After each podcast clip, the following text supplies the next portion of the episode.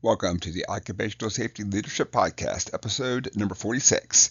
In this one, we will talk about process safety management. And part of process safety man, uh, management is to sit down and collect all the information that you can so that you can make an informed decision. You can look at the hazards and the risk, uh, materials of construction, the codes used, um, process. Um, and instrumentation, all that stuff out there. So in this one, when we sit down and we talk about it, a lot of it is a laundry list. You can find an awful lot from the, the safety data sheet itself, but you also have to look at the uh, codes out there. Uh, there's going to be things for how did you calculate the ventilation requirements and just so let's just kind of go over the whole um, the whole list here then. So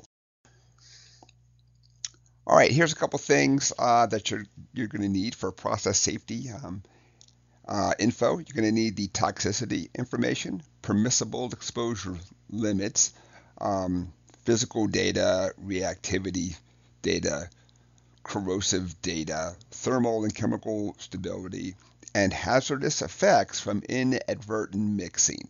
So if you have your uh, acid that you mix it with, insert you know, and, and, of course, it has to be something that's reasonably a realistic scenario. Um, if you don't have caustic soda on the facility, you wouldn't have to say, hey, my caustic soda spilled into the hydrochloric acid process.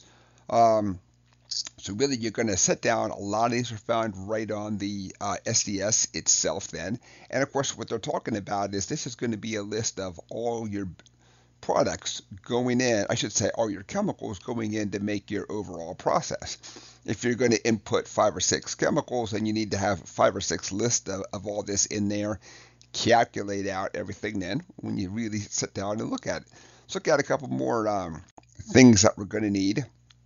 We have to understand the process chemistry, block flow diagram how's it going to go? Is it going to go from the, uh, is it a, uh, a powder and, and it's going to go from the belt to the top of the process vessel? We then mix in water. We, you know, so, so we have to have almost a step by step. How are we going to get from point A to point B? We're also going to sit down and, and look at what are going to be the consequences in all these steps as, as we're kind of going going through. And we're not doing a full full blown process hazard analysis yet. That's going to be in the very next one where we really sit down. But but we're going to look at these things right from the get go because we can also stop a lot of uh, issues from happening just looking at the analysis that we're doing to even get started.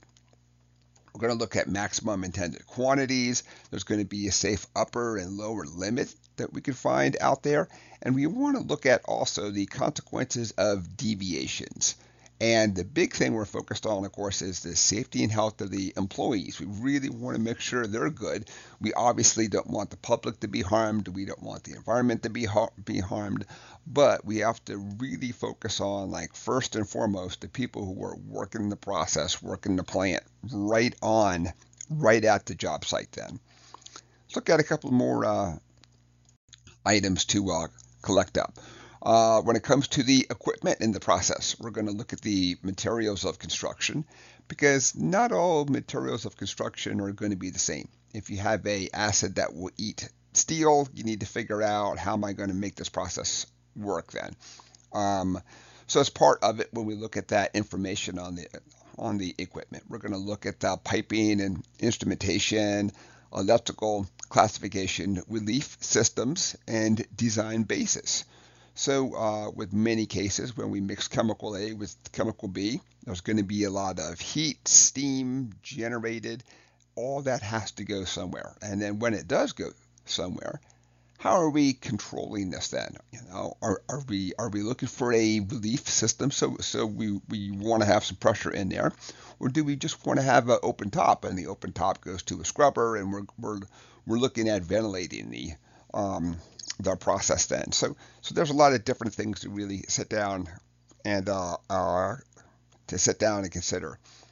Uh, we're going to look at the design codes and the standards out there then. So uh, these design codes and standards do do change throughout the years. So it could be something that was uh, totally good five or ten years years years ago. The, the brand new standards now say to bring it up to standard, you have to do the following things to it then.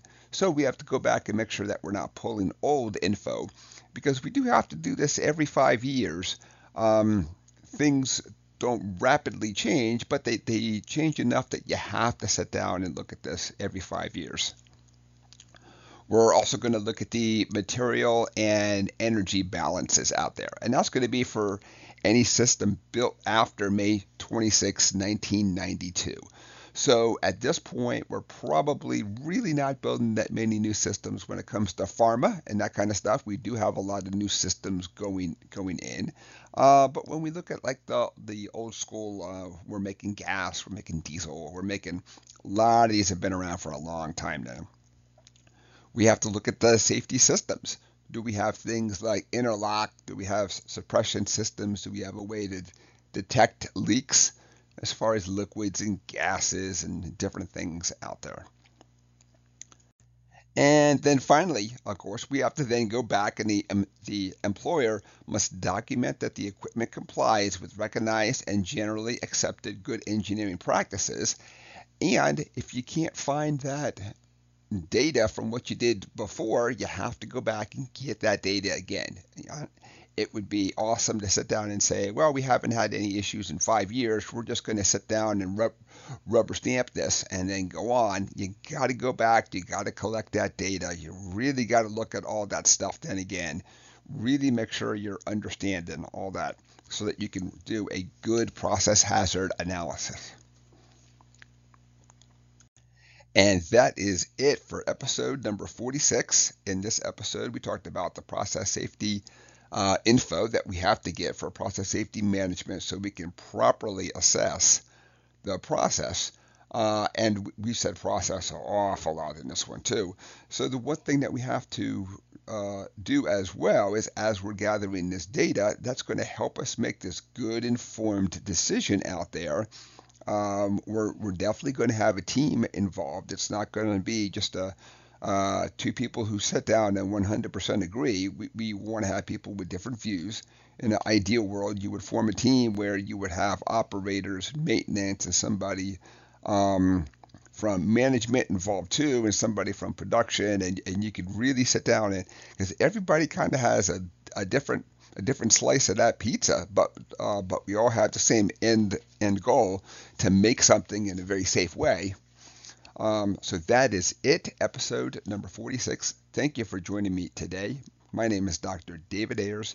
Have a safe day.